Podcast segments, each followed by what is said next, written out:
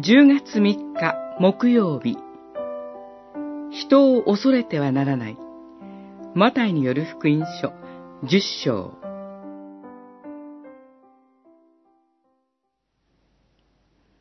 体は殺しても魂を殺すことのできない者どもを恐れるな。むしろ魂も体も地獄で滅ぼすことのできる方を恐れなさい。十章二十八節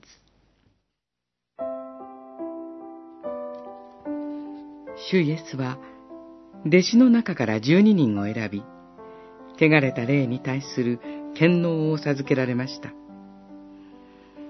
そして、その十二人を世に派遣するにあたり、様々なことを命じられました。その一つが、人々を恐れてはならないです。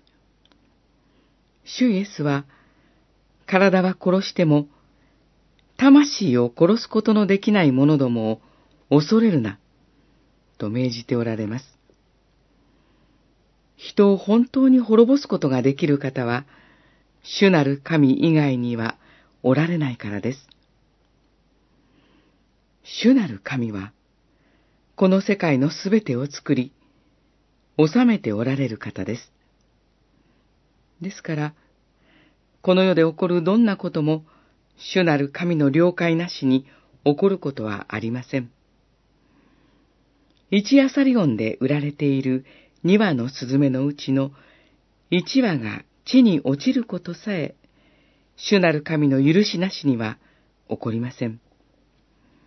スズメは一羽では値がつかず、二羽セットで売られます。一羽のスズメとは、取るに足らないものの代表です。また、主なる神は、私たちの髪の毛の数までも数えておられます。すなわち、私たち一人一人のことを、私たち以上にご存知です。私たちには、このすべてを知っておられる神がいつも共にいてくださいます。ですから、私たちは何も恐れる必要はありません。